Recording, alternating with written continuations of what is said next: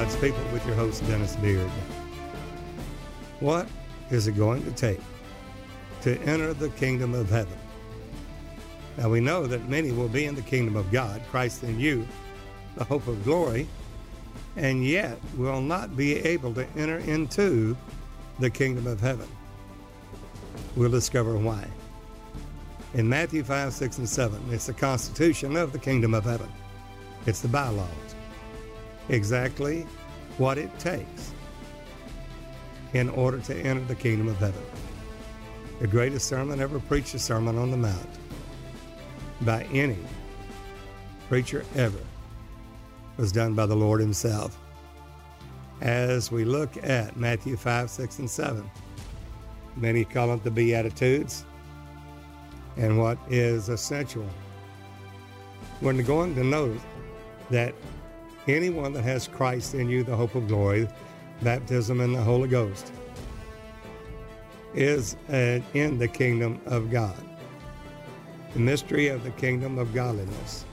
The kingdom of God is Christ in you, the hope of glory. Godliness is the God life.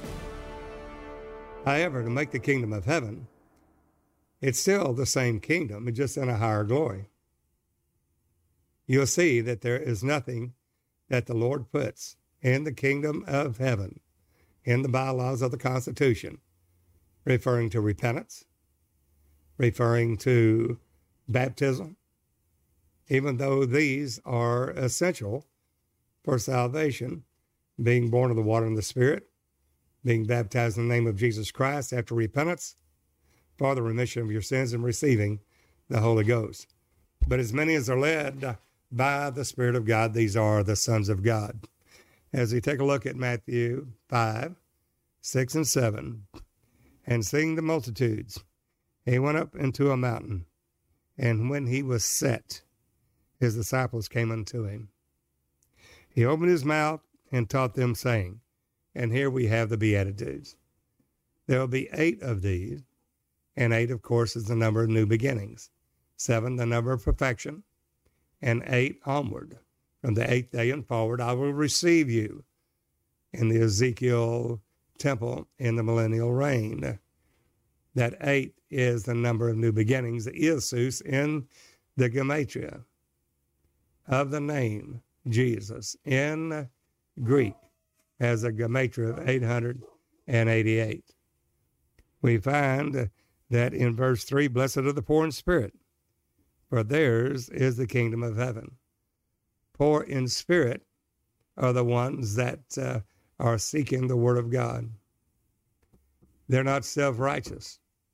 They are the ones that are uh, hungering and thirst after righteousness. There, blessed are they that mourn, for they shall be comforted. And uh, the mourning, mourning, uh, there will be comforted with the balm of Gilead. Blessed are the meek, for they shall inherit the earth. Not weak, but meek. Notice that each of these have nothing to do with being born again.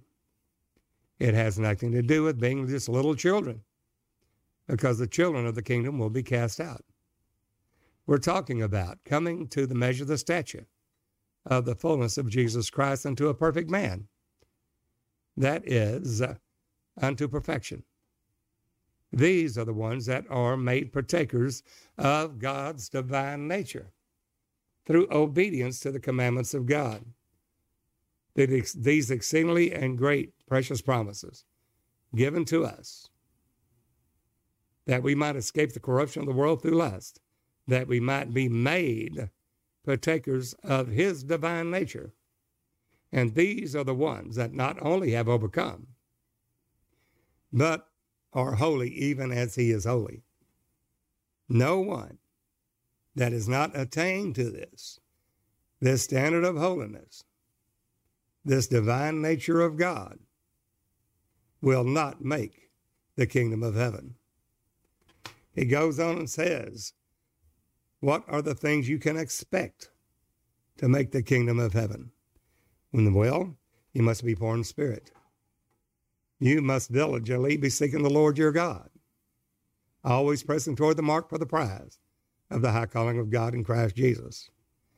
You're always uh, crying out for the sins and abominations done, not only in uh, Israel, but also the church, Ezekiel nine. They mourn. They mourn, call for the mourning women. These were the ones that will be comforted. The meek. Moses was the meekest man in the earth, yet he stood for God, letting us know that meekness is not weakness. That is broken, humble, and contrite spirit. Those which do hunger and thirst after righteousness, they shall be filled. Notice it says, blessed are they which not hunger and thirst after righteousness, but do hunger and thirst after righteousness. It's something that we do in our volition, in our will. Do hunger and thirst after righteousness. They shall be filled. Seek ye first the kingdom of God and his righteousness. All these other things will be added to you. Righteousness is the revelation of Jesus and who he is, that he is all that God is. He is the Father. He is that Spirit. Said, you've seen me, you've seen the Father. He is the Word. He's the Word made flesh. He is the Spirit, the Holy Ghost. Because Jesus said, while I'm in the world, I'm with you, but I will not leave you comfortless. I will come to you. And his glorification, the Lord now is that Spirit. That man that died on the cross has been made a quickening spirit, First Corinthians fifteen forty-five. Blessed are the merciful, for they shall obtain mercy. Take how you hear, take heed how you hear. The same measure you meet with all shall be measured to you again. If you want mercy, show yourself merciful. If you want friends, show yourself friendly. They're the ones that are merciful will obtain mercy. Blessed are the pure in heart. These are the ones that added to their faith virtue. They're the virtuous women. They are the wise virgins. They have oil in their lamp. All are virgins. There's ten virgins, five wise, five foolish. The five wise have oil in their lamp, the word of God in truth. But the five foolish, they have oil in the lamp, but just not enough. They haven't gone, pressed toward the mark for the prize of the high calling of God in Christ Jesus. They're satisfied for a lesser glory, not coming to the fullness of the measure of the stature of Jesus Christ. Blessed are the peacemakers, for they shall be called the children of God. And the peacemakers, there's not just where you compromise the word to make peace, but you stand for the word of God. They're to be at peace with the Lord, to be at one with the Lord God Almighty in doing his will. And blessed are they which are persecuted for righteousness' sake, for theirs is the kingdom of heaven. So all that live godly in Christ Jesus shall suffer persecution. If you're not suffering persecution, the way of the cross, then there's no way a person will enter the kingdom of heaven. And they are persecuted for righteousness' sake, not for being an evildoer, but for the word of God. And that righteousness is the one God, Jesus' name, gospel. The greatest commandment in the word of God, when they ask, the scribe asked Jesus, what's the first commandment of all? What's the dominant commandment? Mark twelve twenty-nine. Jesus stated, hear, O Israel, the Lord our God is one Lord, and thou shalt love the Lord thy God with all thy heart, soul, and might. The second is likened to it. Love your neighbors yourself. For all this, hang these two commandments. Hang all the law and the prophets. When you are persecuted for righteousness' sake, then you know that the kingdom of heaven is yours. Blessed are you when men shall revile you, persecute you, and say all manner of evil against you falsely for my sake. Now, there's a lot of naysayers. They are backseat drivers. They don't do anything for the kingdom of God. They're always judgmental. They do not care of how they hear. They're always judging the law, judging at every avenue and everything you do. Judge nothing before the time. For he that judges is a judge of the law, is not a doer of the law. And we're talking about the law of the Spirit of life in Christ Jesus. Bear you one another's burdens and so fulfill the law of Christ. Those that walk in the law of the Spirit of life in Christ Jesus will not fulfill the lust of the flesh. And he said, blessed are you when they revile you, speak all manner of evil against you. If you live godly in Christ Jesus, you will be evil spoken of. Jesus said, if they call the master of the house Beelzebub, how much more will they call those of his house Beelzebub? He also warned in John sixteen, behold, I have forewarned you that you should not be offended. The time comes uh, that they will deliver you up out of their synagogues, out of their churches. Yea, the time cometh that whosoever killed you will think that he did God a service. This will they do unto you, the real believer, the true believer, because they have not known the Father nor me. They do not know that Jesus is the Father. They do not have the doctrine of Christ. Therefore, they are an antichrist. So to enter the kingdom of heaven, we must have uh, that revelation of Christ, the rock, upon which the whole church is founded. Upon this rock I'll build my church, the gates of hell shall not prevail against it. Said unto Peter, when asked, who do men say that I, the Son of Man, am? Some say you're John the Baptist, Isaiah, Jeremiah, one of the other prophets. Jesus asked his disciples, but who do you say I am? Peter said, thou art the Christ. That's the foundation. Christ is every office of the Spirit of God, the Father, the Word, the Holy Ghost, the Son of Man, Son of God, Jehovah and all of his titles, and Elohim and El Shaddai. Christ is all and in all. Christ is that Spirit. We see that in First uh, uh, Peter one, verse ten and eleven. All the Old Testament prophets search diligently into the grace that should come unto us, searching what or what manner of time the Spirit of Christ that was in them. Christ is that Spirit. When you have the revelation of the true Christ, not something in lieu of Christ, you will know that he is the Father of glory. He is the Word. He is the Holy Ghost. That's the invisible Spirit of God. But when it's made visible, manifest in the flesh, God was manifest in the flesh. That's a mystery of godliness. That's a mystery of the God life. First Timothy three sixteen. Without the revelation of Christ, the foundation of the church, it is impossible to enter into the kingdom of heaven. In First Peter one, verse ten and eleven, in Peter's epistle, he says that the Old Testament prophets, everyone from Moses, Samuel, Isaiah, Jeremiah, Ezekiel, Daniel, all the way to Malachi, all prophesied by the Spirit of Christ that was in them. They didn't prophesy. They were moved on by the Spirit of God, which is Christ.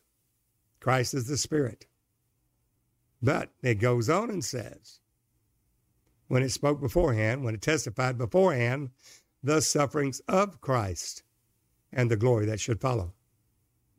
So it behooved Christ to suffer, God himself, and that repentance and remission of sins should be preached in his name.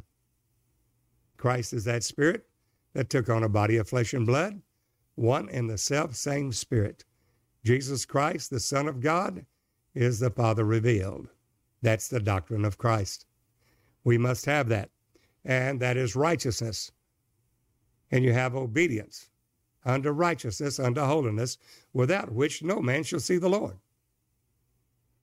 When in Romans six, whosoever you yield your members as servants to obey, him are the servants to whom you obey, whether of obedience unto righteousness, which will then yield the peaceable fruits of holiness, without which no man shall see the Lord. Or in disobedience, in iniquity, not following the leading of the Holy Ghost in obedience, it will be a sin unto death.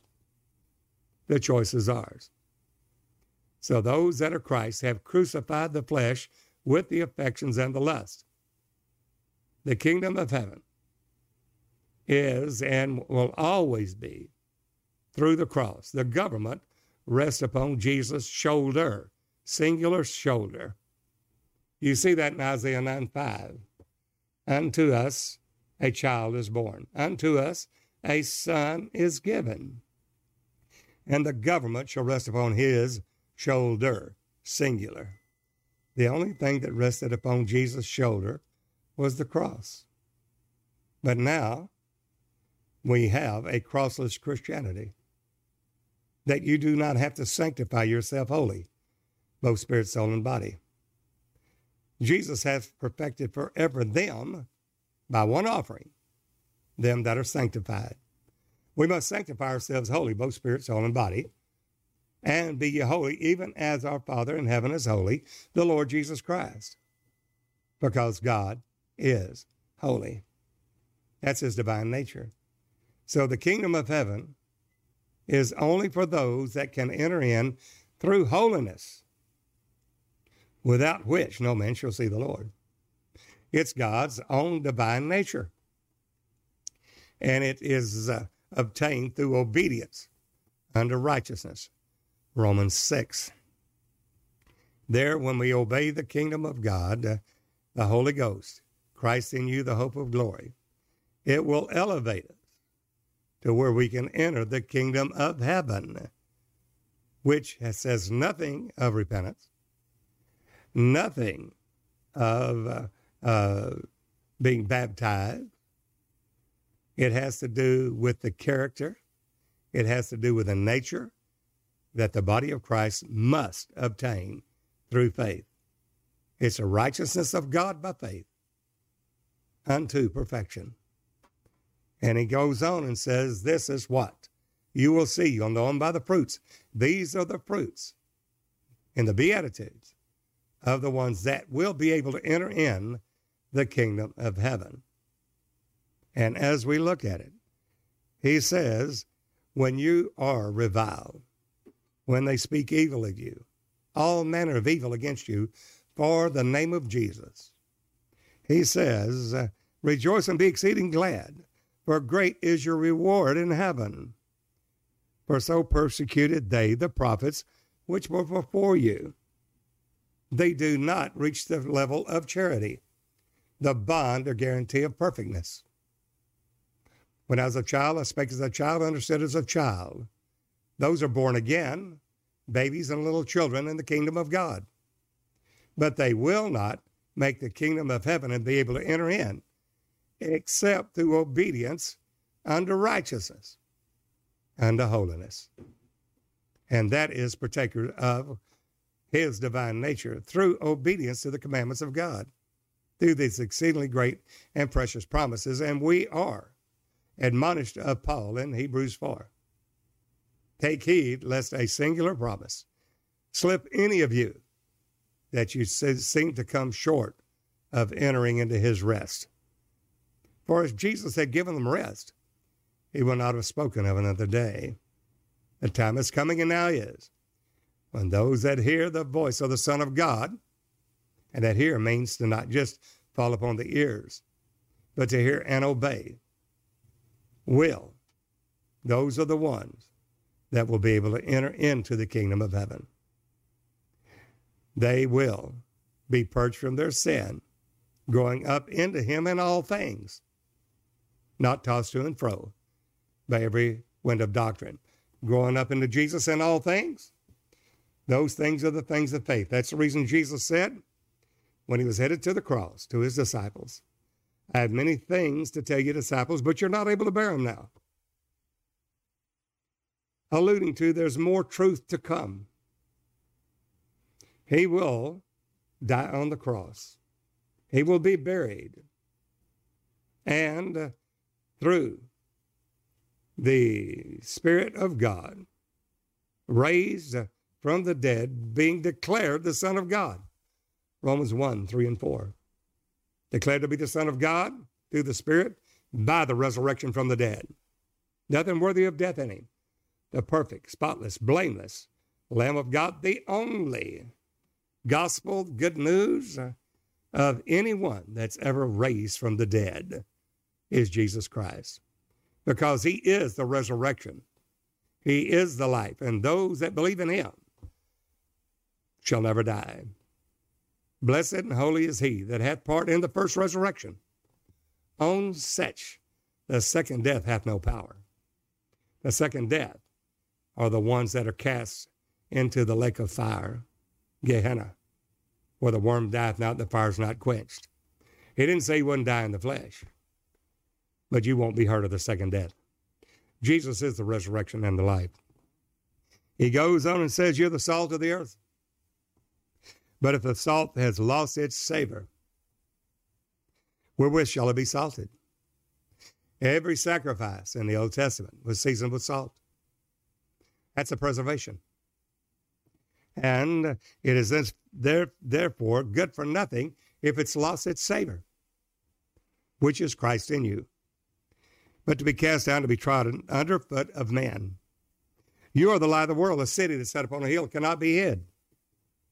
Neither do men light a candle and put it under a bushel.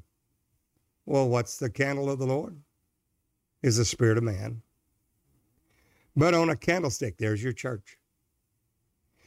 And it gives light unto all that are in the house. Let your light so shine before men that they may see your good works and glorify your Father which is in heaven. We have to have good works. Yes. We find it in the book of the Revelation also. Right. Blessed are they that die, and thus saith the Spirit, that they may rest from their labors and their works do follow them. Anyone that says that you don't have and do not need works that accompany salvation is a lie. Faith without works is dead, being alone. And it's through these good works that they may see and glorify your Father which is in heaven. In the book of the Revelation, we are told in every church, Ephesus, Smyrna, Pergamos, Thyatira, Sardis, Philadelphia, and Laodicea, I know thy works. In Sardis, he said, I have not found them perfect. Ephesus, repent and do your first works over. Why, you've left your first love. If you don't do these works over, your first works over, I'll come and remove the candlestick out of its place. You will lose what light you have. That's the reason Jesus said, take heed how you hear. Take heed how you hear. With the same measure you meet withal will be measured to you again. That's the word of God. But not just a hearer, but a doer of the word. To him that hath shall be given, and he'll have the more. But him that hath not re- refuses to go on in the Lord from glory to glory until the measure of the stature of Jesus shall be taken away, even that which he has. In other words, with Jesus, it's all or nothing. You gather or scatter. You are for or against. You either obey God or you don't. And they will see your good works and see the fruit of the Spirit, and you'll know them by the fruit. By that light that you give out of Christ in you, the hope of glory. He says here, that they may see your good works. Glorify your Father which is in heaven. That's your light. The light is obedience to the word of God. It's obedience unto righteousness, unto holiness. Follow peace with all men and holiness. Paul said in the book of Hebrews, without which no man shall see the Lord. Be holy, for I am holy. We're going to see that Jesus is going to, in this dialogue, in his sermon, is going to tell us that holiness is required. Be ye holy, for God is holy. It's a commandment, not a suggestion. It's a commandment. You must, and I must, come to in obedience unto righteousness, being a partaker of God's divine nature. Otherwise, we will not be able to enter in, even though we've been in the kingdom of God. Christ in you, the hope of glory. We're born again of the water and the Spirit. We're babes. Well, now we've got to grow.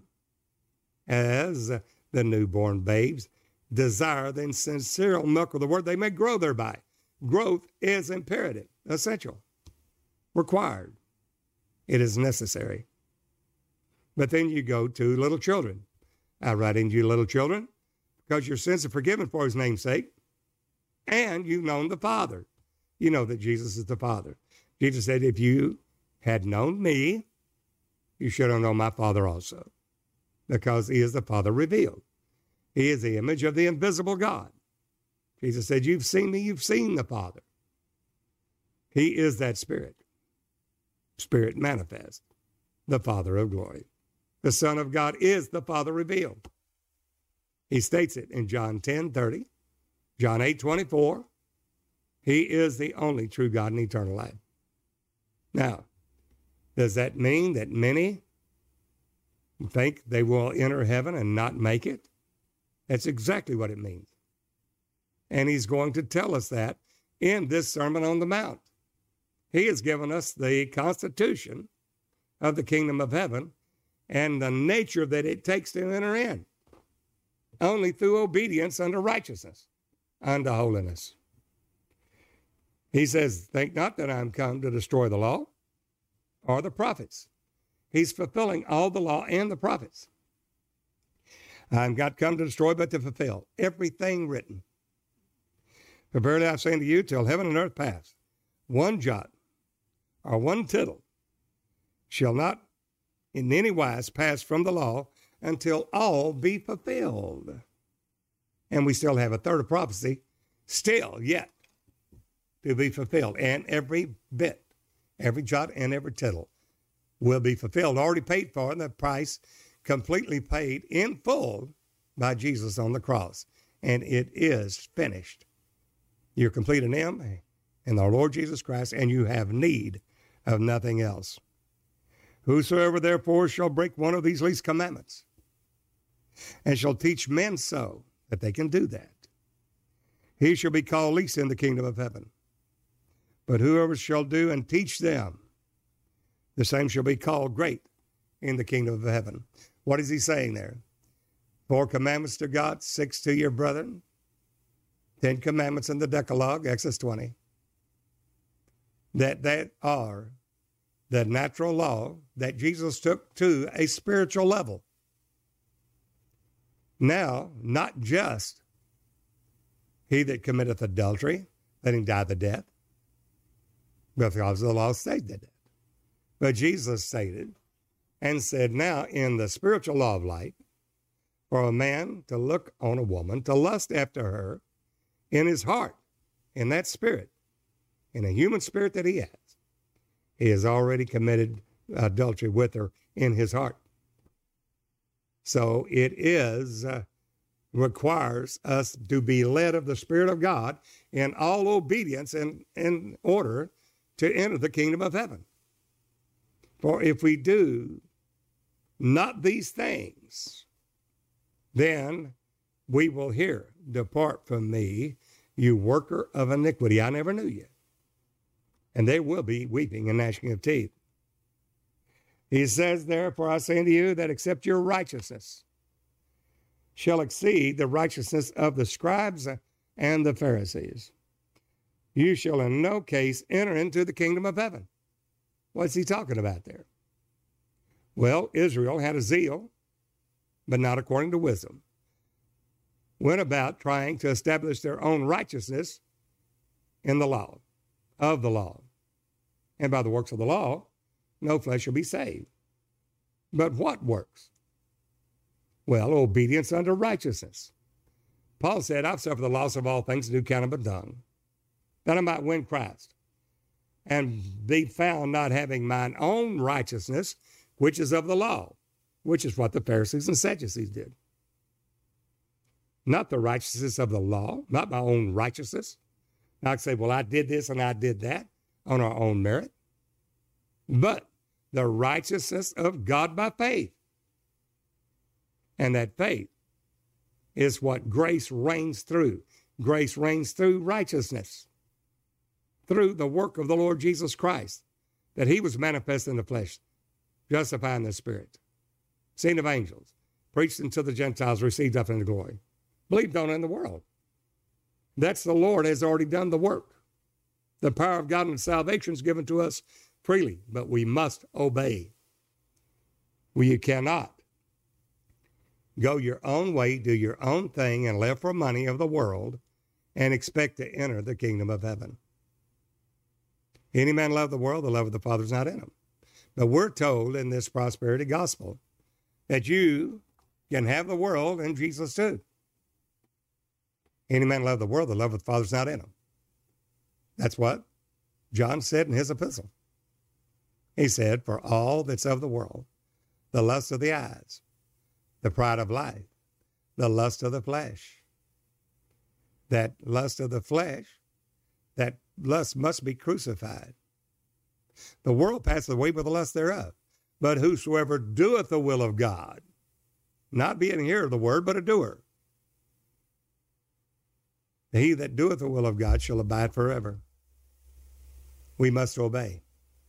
We have a gospel being taught today that there is no such thing, that you have to obey the commandments of God.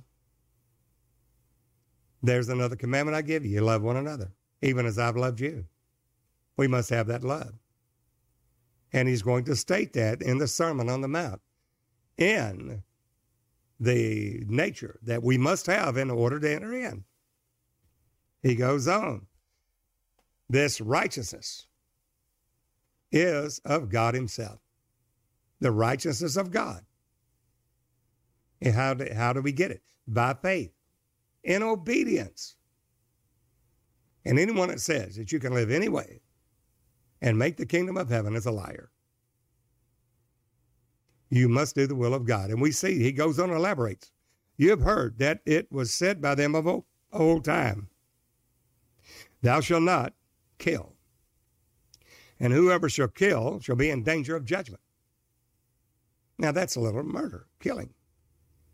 But watch what Jesus said about the words out of your mouth. Notice the nature here.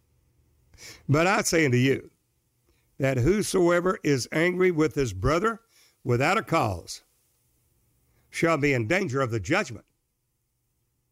Being angry without a cause, that can cost us the kingdom of heaven. Yes. Jesus just stated it. And whoever shall say to his brother, Raca, shall be in danger of the council. But whosoever shall say, thou fool, shall be in danger of hell fire. So we need to watch, keep our conversation pure, and not speak evil against the brethren. Some sleep. Some are sick, not discerning the Lord's body. It is a very serious thing to call your brother a fool.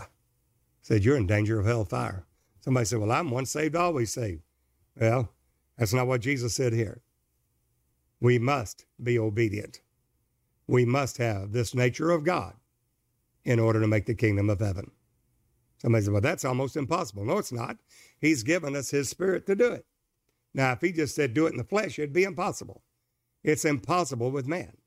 But all things are possible with God when he gives us his Spirit, that he has already overcome, sealing his testimony with his own blood, dying on the cross of Calvary, and being our propitiation, dying in our stead, then give us, giving us of his Spirit.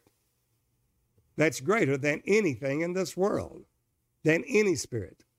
Greater is he that is within you than he that's in the world. So there's no excuse for not obeying the Spirit of God, which is holy.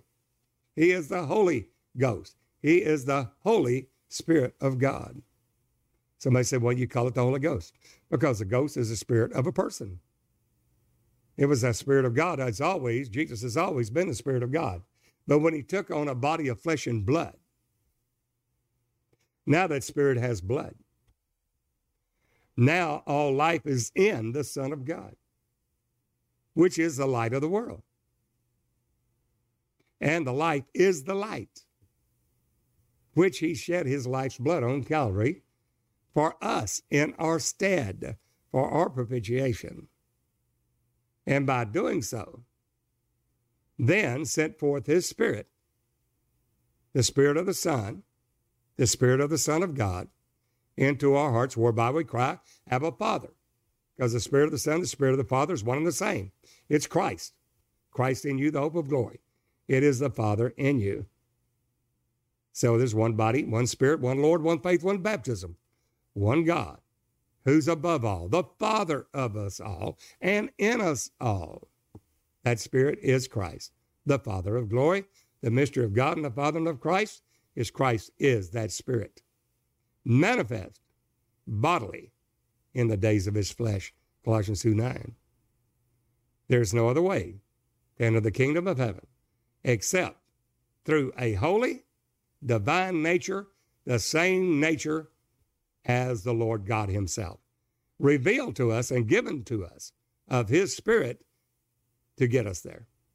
Nothing of our own works, nothing of our own merit, not of works lest any man should boast, because God has dealt to every man the measure of faith. That's not general faith. That faith is, it's dealt to every man the measure of faith to profit withal, to one, the gift of uh, uh, the word of wisdom, another one, the word of knowledge, faith, et cetera. Are all apostles? Are all prophets? Do all have the gift of miracles? But God has set it forth in uh, his body for his own will, for his purpose. So that I can't say to the foot, I have no need of you. For God has bestowed the more abundant honor on the less comely parts, that there be no schism or division in the body. We all need each other, and God is no respecter of persons. Take heed how we hear and how you deal with the members in the body of Christ. Those that think they can rail on the body of Christ and make the kingdom of heaven are sadly mistaken, a mistaken identity as a child of God. He goes on and says that, therefore, if you bring your gift to the altar and there remembers that your brother has aught against you, leave there thy gift before the altar. Go thy way. First be reconciled to your brother. How goodly, goodly it is for the brethren to dwell together. One mind, one accord. He that soweth discord among the brethren is an abomination to God. And then come and offer your gift. Why? Because he called us to be at peace one with another. For the bones to be joined together at the joint, of whatever joint supplies, to that edifying of itself in love. Therefore, if you bring your gift to the altar, leave that gift at the altar, go your way, be reconciled. Then he says, and then come and offer your gift. Agree with your adversary quickly. Well, that be someone that I have aught against. Agree with the adversary quickly. Yes, because we've all fell short of the glory of God. And you, which are spiritual, restore those uh, that are weak in the spirit of meekness. Those meek are the ones who will inherit the earth. They will inherit the kingdom of heaven. Considering yourself also. Why? Lest you also be tempted. Therefore, we want to show mercy to obtain mercy. That is God's nature. He is love. And then he says, agree with your adversary quickly. When you're in the way with him, lest at any time the adversary deliver you to the judge. And the judge delivered thee to the officer, and thou be cast into prison. He said, verily I say unto you, you shall by no means come out thence, out of that prison, till you have paid the uttermost farthing. In other words, don't go anything on your own merit. Let give way to vengeance. Vengeance is mine, saith the Lord, I will repay. Judge nothing before the time. Because when you do, you judge another according to the law. You are not a, a doer of the law, but a judge. And thou that judgest another, doest thou the same things? So if you judge another, then you will be brought before the judge. That's what he's saying here. Rely on the Lord Jesus, do as he commands. Love one another, pray for them that despitefully use you. Do good for them that hate you. Love your neighbors yourself. And then you will be showing the nature of God. You can only do that through the love of God, through the Holy Ghost, the Holy Spirit of God. The Holy Ghost? The Holy Ghost is the spirit of a person, the blood. Acts twenty, twenty-eight, take heed to yourselves and over all the flock, over the which the Holy Ghost. He could have said Holy Spirit, but why ghost? Because it denotes the blood. When this Holy Spirit of God took on a body of flesh and blood, God then took on a permanent abode in a body of flesh. And from then on, that ghost depicts the blood of that sanctified person, the Word made flesh. So we call it the Holy Ghost. Take heed to yourselves over all the flock, over the, all the flock with which the Holy Ghost has made you overseers, to feed the church of God, which he, God himself, had purchased with his own blood. Why? Refers to the Holy Ghost. The Holy Spirit's the Holy Spirit, but when you say Holy Ghost, it denotes the blood. The name Jesus, when you speak that name, it's the only revealed blood name of God Almighty. Jehovah, that won't do it. Word won't do it. When you say the name Jesus, when you intend to speak this man's name, Jesus, and preach in his name, you do intend to bring his blood upon us. That's Holy Ghost. It denotes the blood. That's the reason why a believer that has sought God will, when he refers to the Lord Jesus, will call him the Holy Ghost. Why? Because it's the spirit of a person denoting the blood, and that shed upon Calvary for you. There, he said, uh, agree with that adversary quickly. Don't lean onto your own merit and think you're justified by you and your reputation. Lean wholly upon the Lord. You have heard that it was said to them of old time, thou shalt not commit adultery. Now remember a while ago he said, you kill, you murder, then you die the death. But then he said, you call your brother Raca, you're Raca, you're in, you're in uh, uh, uh, danger of the council. If you say thou fool to your brother, you're in danger of hell fire. Well, look how much the holiness required in the divine nature of God than rather keeping a natural law of Moses. It's much higher, but there's glory in it. By crucifying the flesh with the affections and the lust, you'll be partakers of his divine nature. If you are partaker of the sufferings, Second Corinthians one, you will also be a what? Partaker of the consolation. The glory of God manifest through you. Or think it not strange the fiery trial, which is to try you, as though some strange thing happened to you, but rejoice inasmuch as you are partakers of Christ's sufferings. Why? So you can be a partaker of his divine nature. And what? The glory of God resteth upon you. Well, that's wonderful. Your light affliction, which is only but for a moment, suffering for Christ. What does it do for you? Well, it ministers to us. It gives us a more exceeding and eternal weight of glory. For we which live are always delivered unto death. That's the body of Christ. Why? That the life of the Lord Jesus would be made manifest in our mortal bodies. For we which live are always delivered to death. That's the cross. That's a true Christian. Not a money gospel. That's a true Christian. Those are the only ones that'll be able to enter the kingdom of heaven. I didn't say kingdom of God. I said kingdom of heaven. If you seek God and you seek God with all your heart, he'll fill you with the Holy Ghost. And that before you've even been baptized in the name of Jesus Christ with the water. We have that with Cornelius in the tenth chapter of Acts. Because his alms deed came up before God, built synagogue as a memorial before the Lord. And he, uh, he is told to call for Peter. Peter comes down to the house of Cornelius, of the Italian band, a Gentile.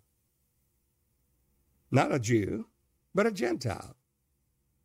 And then, as Peter says, I perceive God's not a respecter of persons. He's preaching, and as he does, the Holy Ghost falls on them. They hadn't been baptized yet. But the Holy Ghost falls. How did he? How did Peter know that they had the Holy Ghost? For he heard them speak with other tongues and said, can any man forbid water that these should not be baptized who have received the Holy Ghost as well as we? And he commanded them to be baptized in the name of the Lord Jesus. Well, we certainly, led of the Holy Ghost, they are newborn babes. But their babies are not the ones entering here. Got to be full grown. Not little children are going to be able to enter in. And then we're going to see that in Matthew seven when he says, not all that say unto me, Lord, Lord, will be able to enter in. Those are little children. They've known the Father. But he says, only those that have done the will of God, done the will of God, overcome in all things, and holy, even as God is holy. So it is uh, those that are holy through the Holy Ghost, through obedience that gets us there, not of any of our works, not of any of our merit, but simply through obedience. Jesus, in this sermon, speaks exactly what it's going to take in that nature to receive it. He said, you've heard of old time that you shall not commit adultery. But I say unto you that whosoever looketh on a woman to lust after her hath committed adultery with her already in his heart.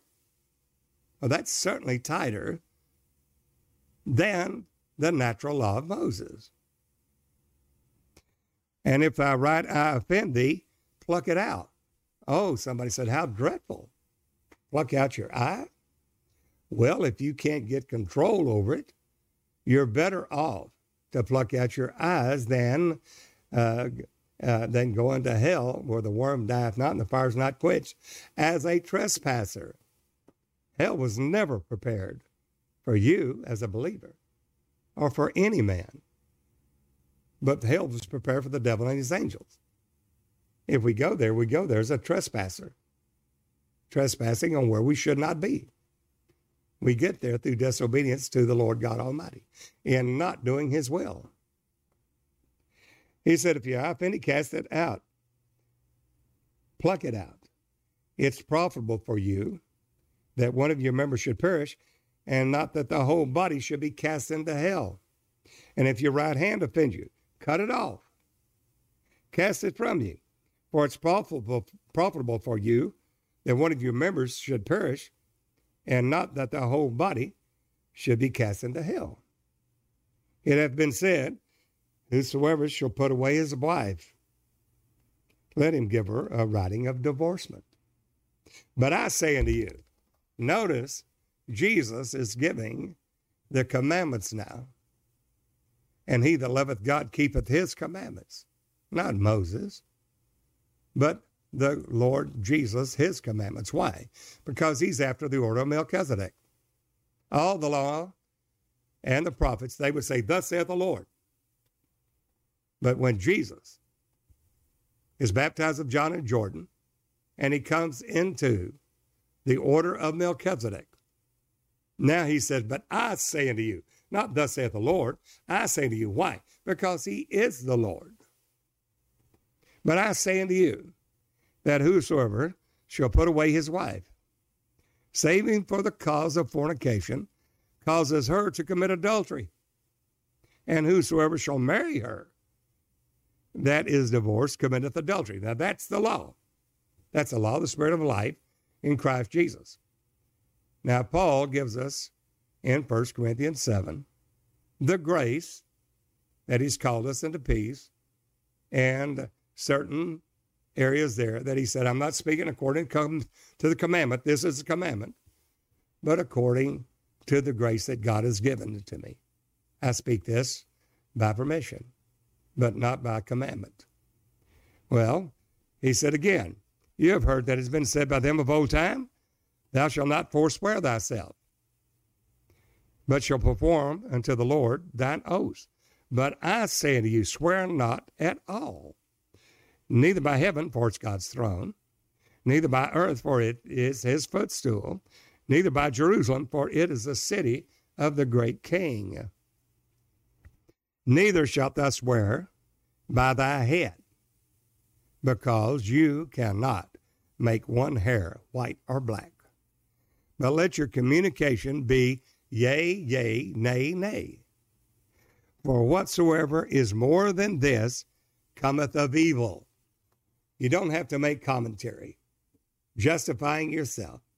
It's either yea or nay, for or against, gather or scatter. It's just that simple. There's no gray areas here. There's no gray area.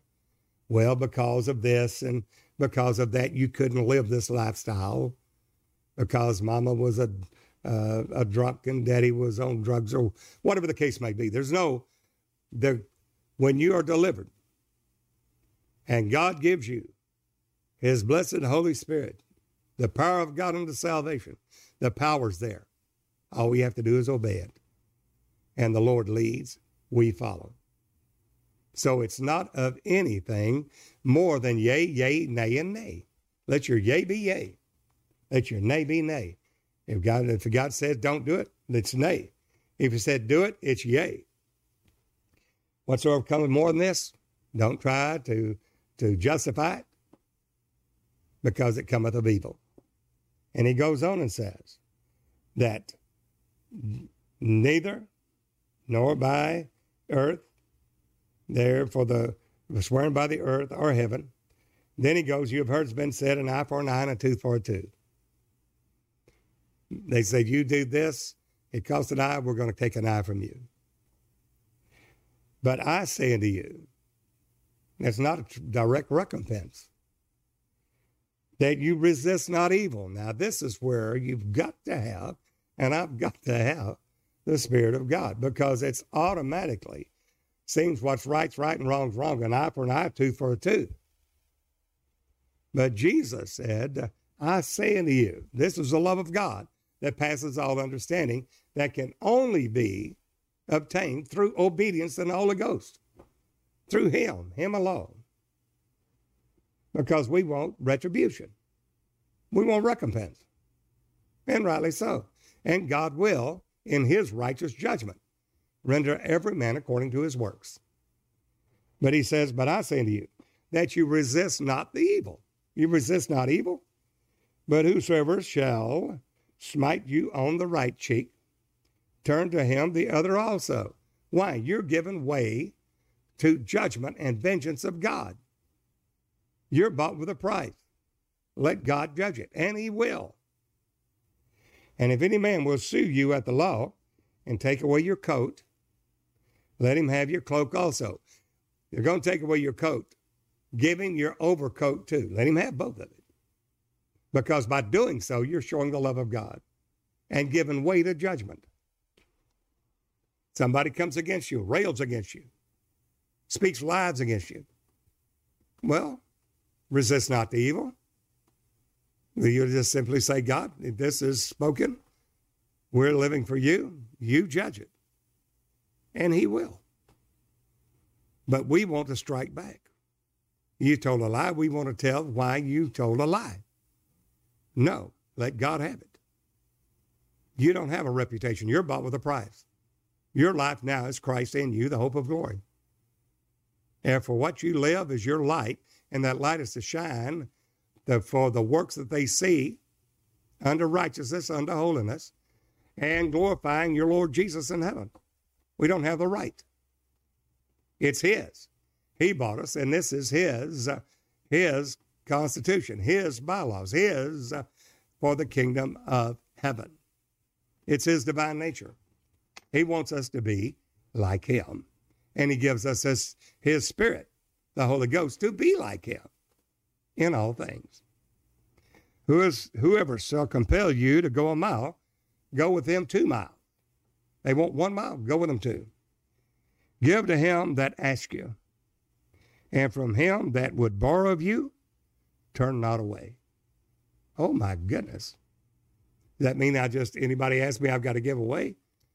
Well, if you have this worldly goods, and say if your brother in need, shutteth up your bowels of compassion, how dwelleth the love of God in you? Always be willing to communicate, and God will bless you. You have heard that has been said, thou shalt love thy neighbor and hate your enemy. Jesus said, but I say unto you, love your enemies. Now, you've got to have the Spirit of God and not just a phileo, a brotherly love, but agape. You've got to have God's love, the love of God that passes all understanding for that to happen, for you to be a living epistle, for Christ to be manifest in you. He said, bless them that curse you. Do good to them that hate you. Pray for them which despitefully use you and persecute you. They persecute you and you're to pray for them? Yes. By doing so, you heap coals of fire upon the head. That you may be children of your Father which is in heaven. For he maketh his sun to rise upon the evil and on the good, and sendeth rain on the just and on the unjust. Where I show the love of God. For if you have, if you love them which love you, what reward have you? Do not even the publicans the same? And if you salute only your brethren, what do you more than them? Do not even the publicans, the sinners, do that? Be you that here is the, the bottom line. Matthew five, verse forty-eight. It's hard for some to think and say this is true. Be you therefore perfect, even as your Father, which is in heaven, is perfect. Now this is Jesus in the days of his flesh, emptied out of glory, made of no reputation, to be one of us. He's doing it as one of us to give us the power of God, his Spirit, to overcome just as he did. He gave a fivefold ministry. He gave some apostles, some prophets, some evangelists, some pastors and teachers for the perfecting of the saints. It's not a suggestion here. It is a commandment. Be ye therefore perfect. Not something less than that. Unto a perfect man, to the measure of the stature of the fullness of Christ. The perfect nature of Jesus through this exceedingly great and precious promises given to us, whereby we escape the corruption of the world through lust, that we might be made partakers of his divine nature. This is all about the nature that we must have as the body of Christ to enter into the kingdom of heaven. Then we go on to chapter six, Jesus still preaching. Take heed that you do not your alms before men, to be seen of them. Otherwise, you have no reward. What? Don't make long prayers and do your alms deed. Look, I gave you this, and make a show of it, because you've lost your reward. Therefore, when you doest your alms, your offerings, do not sound a trumpet before you.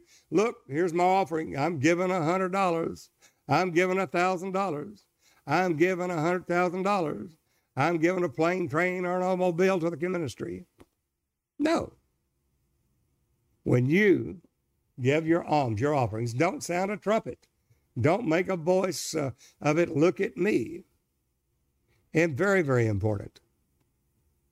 Do not sound a trumpet before you as the hypocrites do. Why?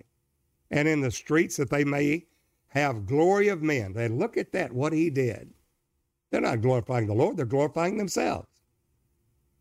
Verily I say unto you, they have their reward. They're not going to have anything other than what they just did. Their own self-gratification. Paul said, those that want to have you circumcised, they're not doing it because of this is required of God. Circumcision availeth nothing. Uncircumcision availeth nothing, but only faith in, in the Lord, only faith in God.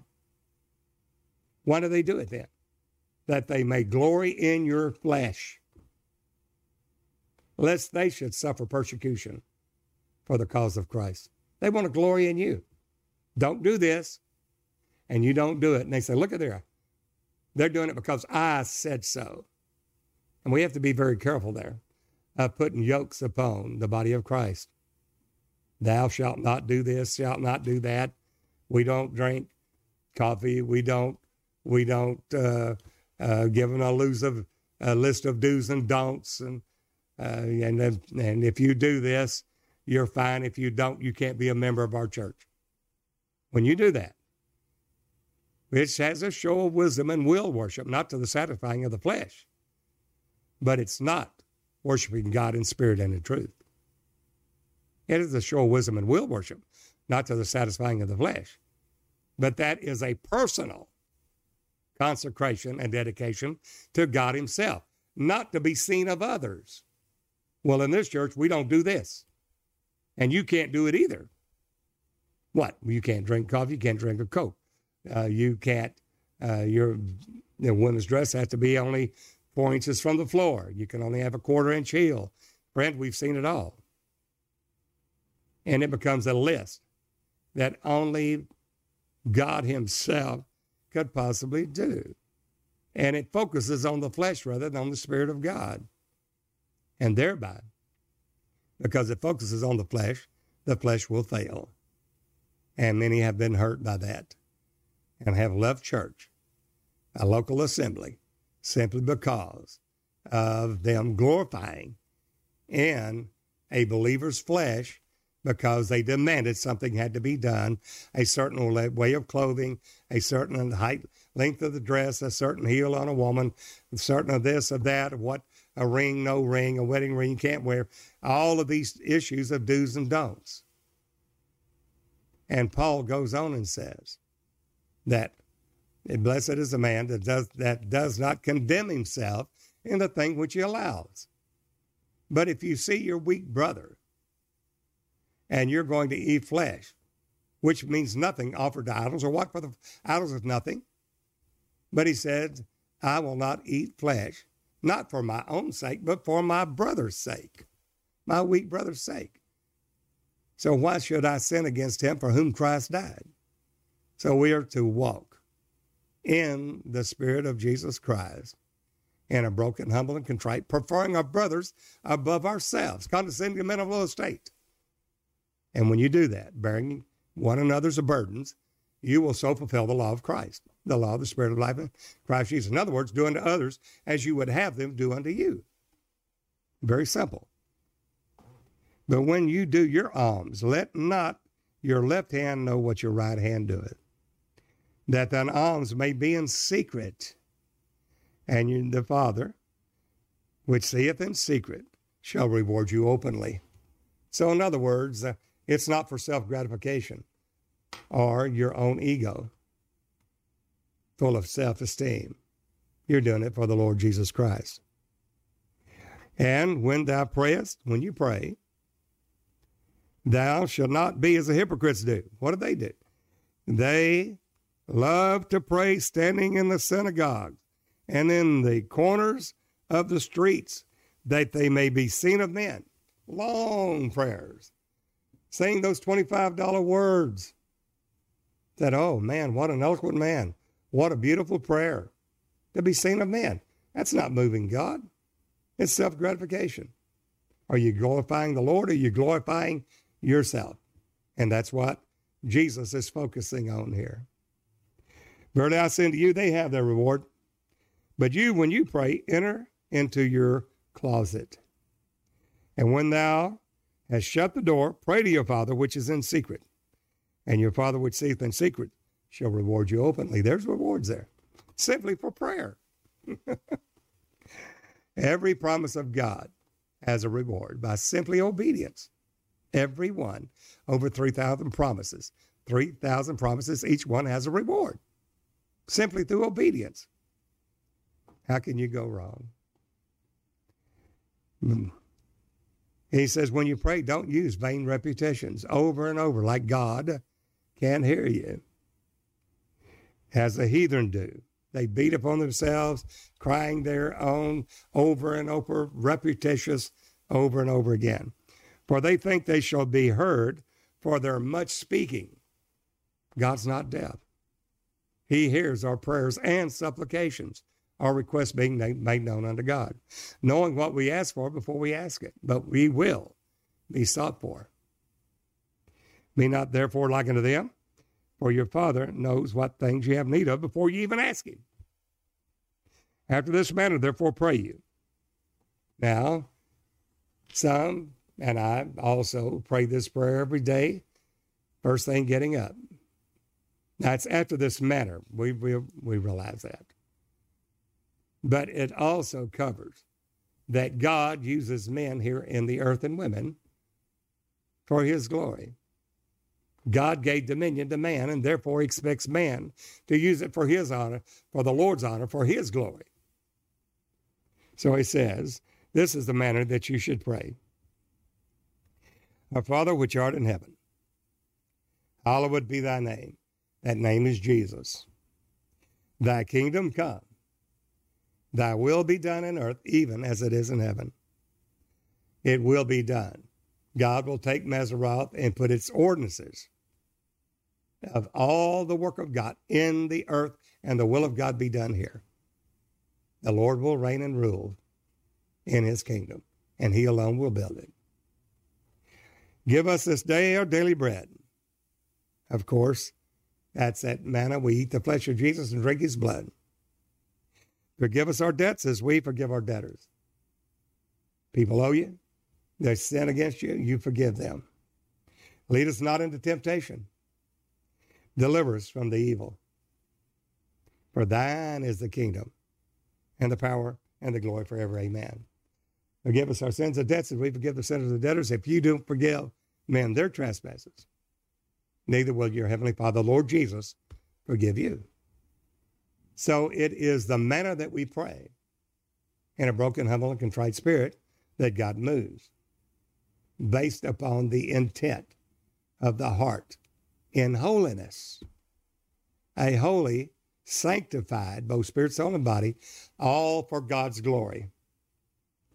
The only perfect will of God to do and to make sure that we're doing the will of God is simply to ask a question.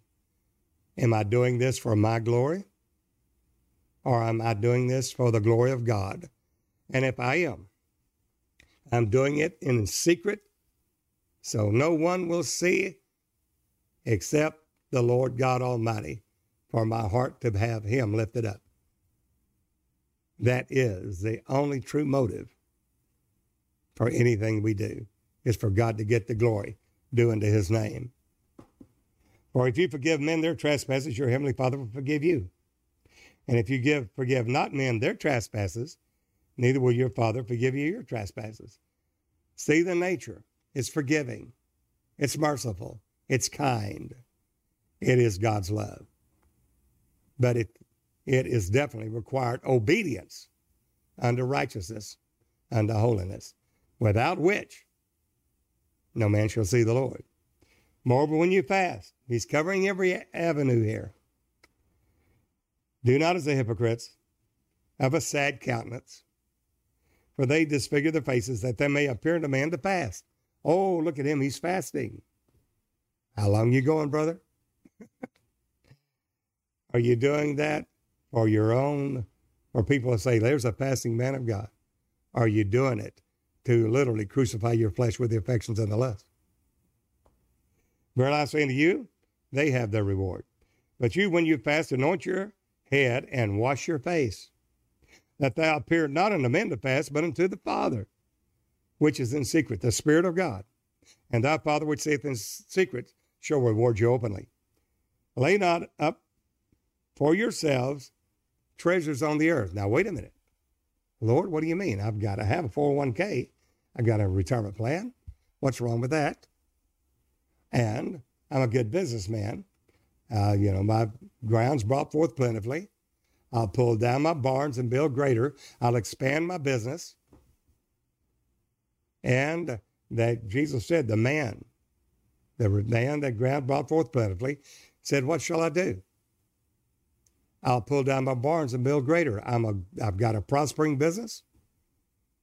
And he has said then, after he pulled down his barns, he expanded his business, said, now sow, eat, drink, and be merry, for thou hast much goods stored up, storing up for many years. Then it says, that night, thou fool, this night, thy soul shall be required of thee. Somebody said, what did he do wrong? So is he that is rich toward self and not rich toward God. It's all the motive. What is your motive? What is the whole meaning of what you're doing? To give glory to you, to be the big preacher, to be the number one saint that gives more money than anybody else, glorying in that, or for God to receive the glory. There's your motive. There's your heart. And then he says, lay not up for yourself treasures upon earth, where moth and rust doth corrupt, and where thieves break through and steal. But what am I supposed to do? Lay up for yourselves treasures in heaven. How can I do that?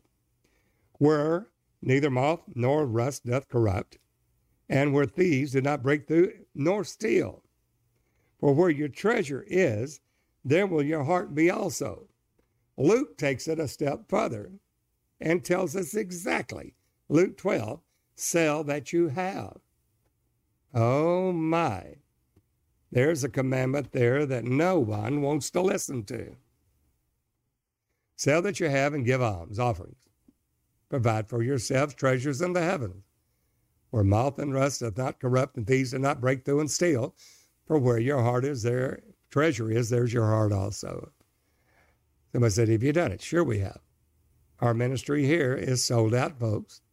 Ministers that have sold out their possessions and followed the Lord Jesus. Somebody said, that's awful radical. Well, no, it's not what the, exactly what the Lord said. His disciples did the same thing. They sold out. The church in the book of Acts sold out.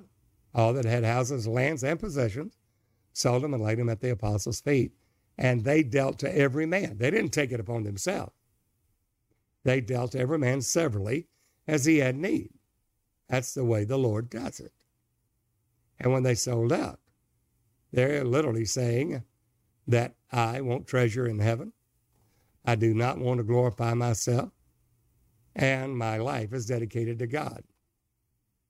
There, he goes on and says why they're doing this. He says there, wherefore if God, that Solomon in all of his glory was not arrayed like one of these, consider those lilies of the valley. They toil not, neither did they spin. Yet, Solomon in all of his glory was not arrayed like one of these. And he says, if God so clothed the grass of the field, which today is, and tomorrow is cast into the oven, shall he not much more clothe you, O ye little faith? Little faith. Why? Because we think we have to take care of ourselves. And there's an old saying, if God can't get it through you, he won't get it to you. There's a ministry of giving and receiving. And if a man is rich toward God, then he'll be blessed of God. But if he's rich toward self, his soul will be required of him. And that's hard for someone that's in the world to receive. Then he goes on and says, take no thought, saying, what shall we eat?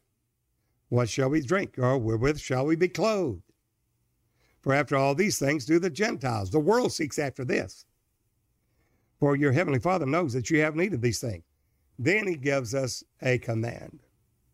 But seek ye first the kingdom of God and his righteousness. The righteousness is that Jesus, who knew no sin, became sin for us that we might be made the righteousness of God in him. Now, what through what? Through faith in obedience under righteousness. Romans six. We have a, a Christianity today that requires no obedience. It's just grace that doesn't reign through anything. Grace reigns through righteousness. And righteousness is through faith in obedience to the law of the Spirit of life in Christ Jesus. We must obey the Spirit of God. As many as are led of the Spirit of God, these are the sons of God. Take heed, therefore, no thought for tomorrow, for sufficient to the morrow is the evil thereof. Why? For, for tomorrow, the morrow shall take thought for the things of itself. Those are the things of the world.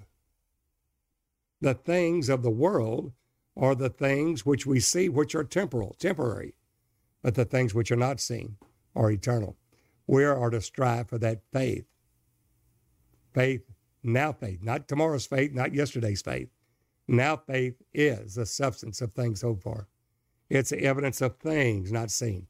It's the things which are above, and that's where your treasure will have to be in order to enter the kingdom of heaven. Then we come to the final chapter seven of the Sermon on the Mount. And, of course, is judgment. Judge not that you be not judged. For with what judgment you judge, you shall be judged. And with what measure you meet, it will be measured to you again.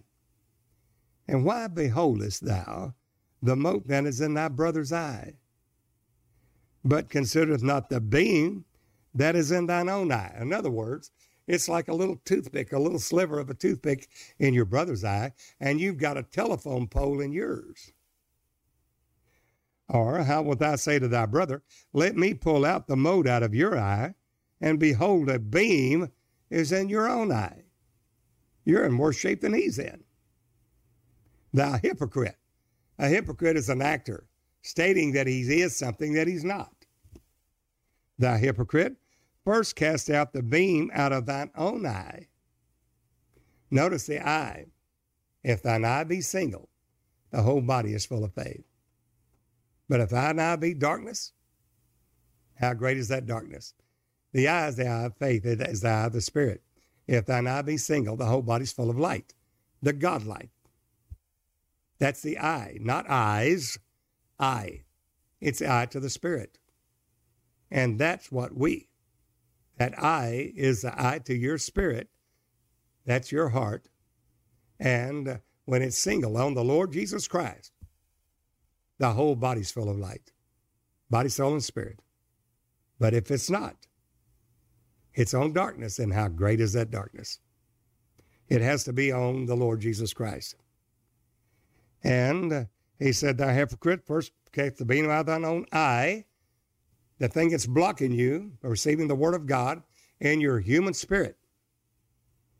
And then you shall see clearly to cast out the mote out of thy brother's eye.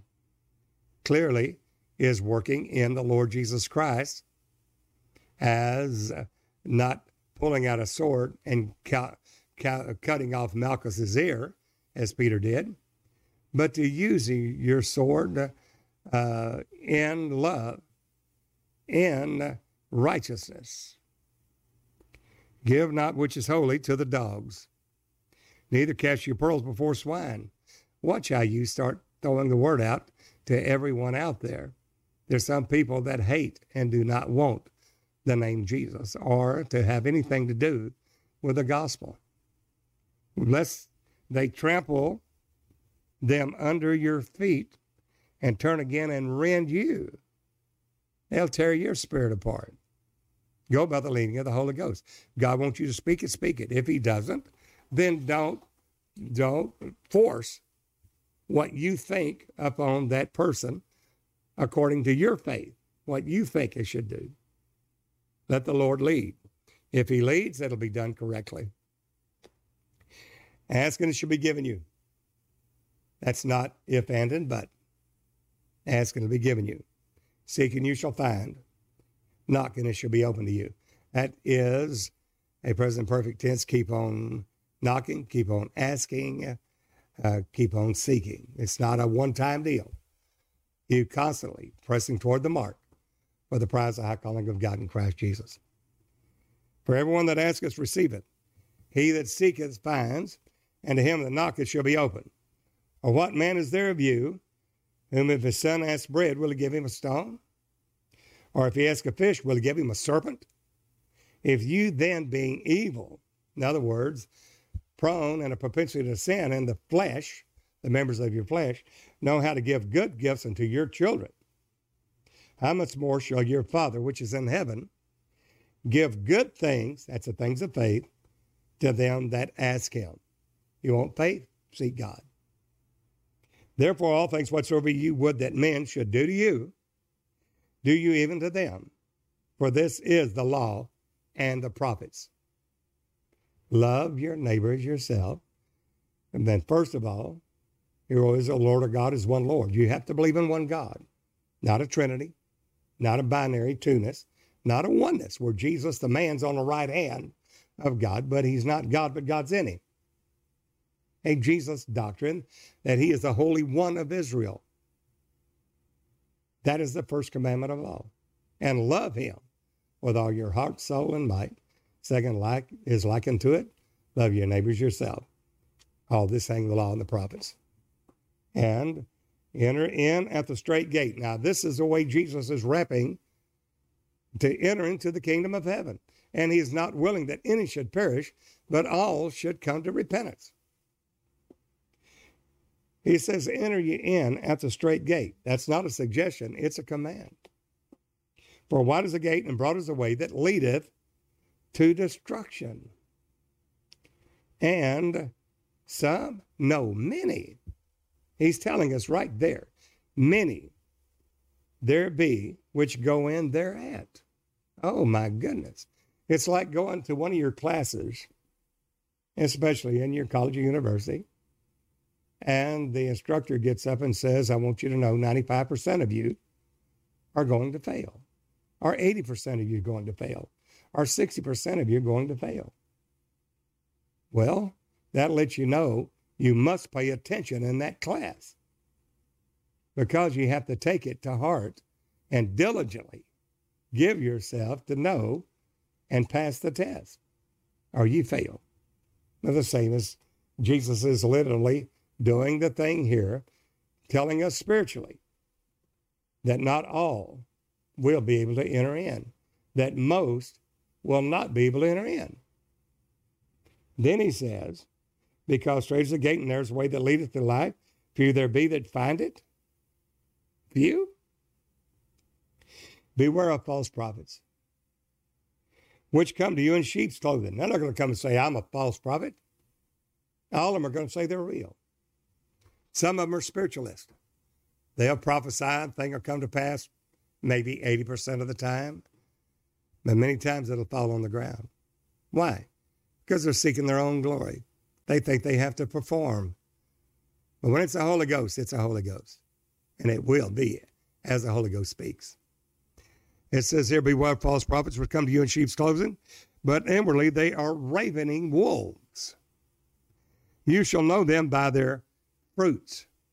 Now the fruit of the Spirit is love, joy, peace, long-suffering, gentleness, goodness, meekness, faith, temperance. Against such there is no law. Galatians five twenty-two, you'll know them by their fruits. What? Their works that accompany salvation will show forth their love, joy, peace, long-suffering, gentleness, goodness, meekness, faith, temperance. Against such there is no law. That is, that they are right standing and righteous before God, broken, humble, and contrite. You'll know them by that, not because they say they are. Look at the fruit. Don't try the spirits to see they, whether they are of God. John said, there's many false prophets gone out in the world. Therefore, try ye the spirits to see whether they are of God. Any spirit that confesses that Jesus Christ is come in the flesh, not has come or will come, but is come in the flesh as of God. Is come is present imperfect tense. Present, still doing it. Imperfect, it's still happening. It hadn't been perfected yet. Jesus Christ is a spirit. It's the Father of glory, the Word. It's the Holy Ghost. Christ still coming in the flesh. What's the flesh? The body of Christ. He's still coming in the flesh. Until the fullness of the Gentiles be come in. Then he's turning to Israel. And it, that nation would be birthed at once. Soon as Zion travailed, she brought forth her children. Isaiah sixty-six. All of Israel shall be saved. National, for Abraham, Isaac, Jacob, and Joseph, the Father's sake. And the church, the spiritual Israel. The church, the body of Christ. When the Lord comes back the second time without sin and salvation, for the salvation of his saints.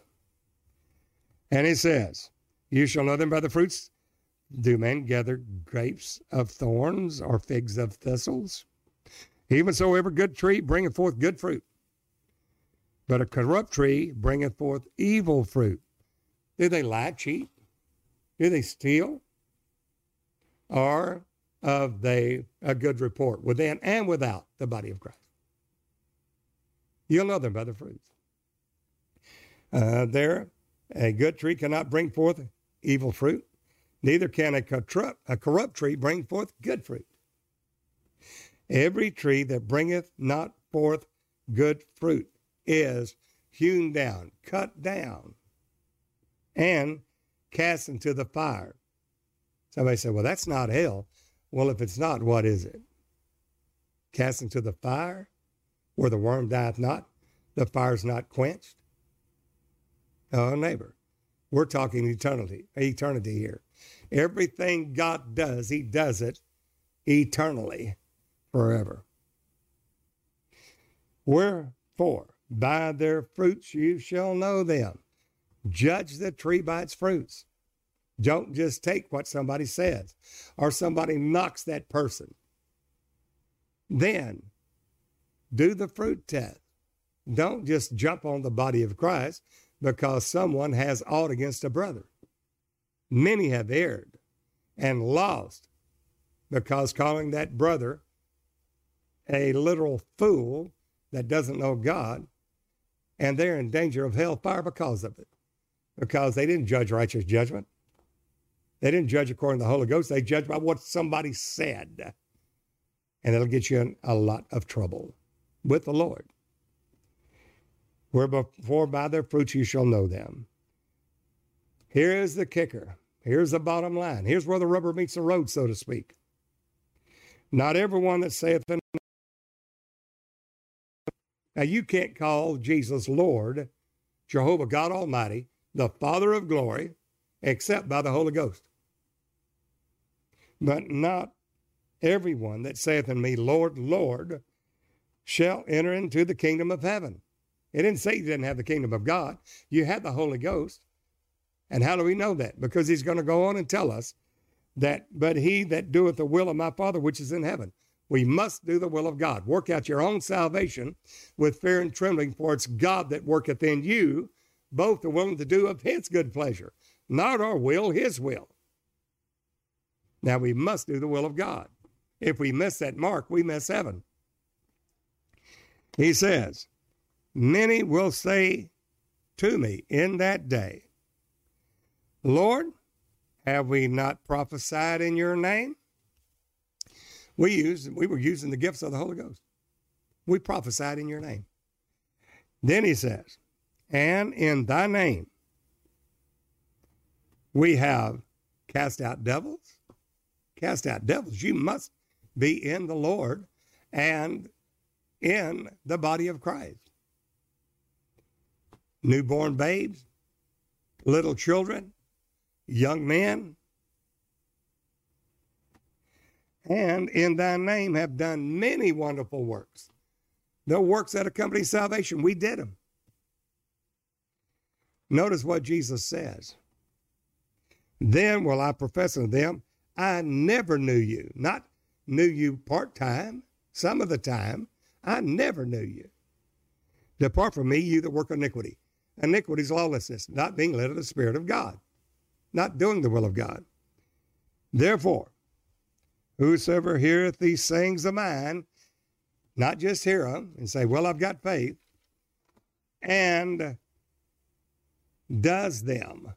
Notice that says there, and doeth them, does them. It's not enough to be a hearer of the word, but a doer. I will liken him to a wise man, which built his house upon a rock.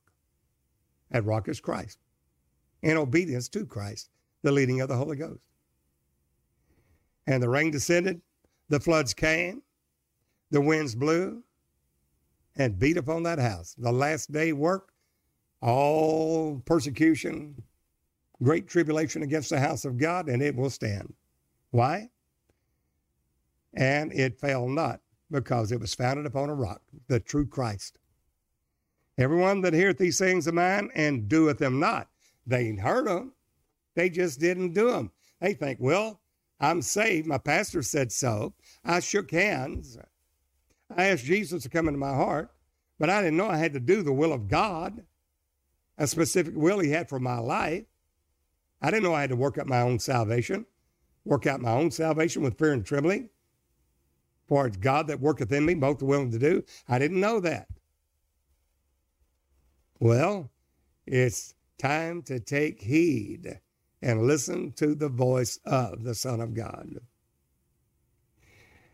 Everyone that heareth these sayings of mine and doeth them not, they didn't do them. There wasn't no works. There wasn't any works that accompanied salvation. There was no faith with works, but faith having a perfect work. They didn't do them. Shall be likened to a foolish man, which built his house upon the sand. Uh-oh. The rain descended. There we have the latter rain of the Holy Ghost. But along with that rain will come opposition through the adversary, the Satan, the old serpent, the dragon, the scorpion, that will come against the man-child to destroy the woman and her child as soon as it's born. There will always be persecution, tribulation that worketh patience, patience that worketh experience, and experience that worketh hope. Work, hope maketh not ashamed, because the love of God is shed abroad in the heart. How? By the Holy Ghost. The rain descended, the floods came, the winds blew, beat upon that house, and it fell, and great was the fall of it. Why? Well, they heard what God wanted. They just didn't do it. Well, my pastor said I was saved, sanctified, and I, I was fine. Your pastor can't save you. We're going to all be at the judgment seat of Jesus to receive what we have done. And it came to pass when Jesus had ended these sayings, the voice of the Lord God, the constitution, the bylaws of the kingdom of heaven, not the kingdom of God. If you have Christ in you, the hope of glory right now, speaking in other tongues, and uh, Uh, you've been born again of the water and the Spirit. You've repented, been baptized in the name of Jesus Christ for the remission of your sins. Receive the gift of the Holy Ghost. You're in that body of Christ. You're calling him Lord, Lord. If you call him the Father, he's the Lord Jehovah, God Almighty. You're little children. But the little children will be cast out. We've got to be full grown. This is holiness. This is be ye holy even as your Father in heaven is holy, the Lord Jesus Christ. And it came to pass when Jesus ended these sayings, the people were astonished at his doctrine, and are still astonished today, not really thinking that Jesus means this. Surely he didn't mean that. God's love. No one will be cast out. No one will be literally, depart from me, you work iniquity. I never knew you. Jesus is love. He's not going to turn anyone away. No, he won't, but his holiness, his divine nature will, God's God's holy. Only those that are holy will be able to enter in. And that's only through obtained by obedience unto righteousness, unto holiness, without which no man shall see the Lord. For he taught them as one having authority and not as the scribes. Don't let anybody tell you that we, as the body of Christ, do not have to seek God for his will and do it, for us to be able to enter into the kingdom of heaven. There's the gate, narrow the way that leadeth life, few there be to find it. He that is a wise man, he heard the sayings of Jesus and did them. The works were there. We have a, a gospel today saying there's no works. You don't have to obey. You're just there. That's a lie.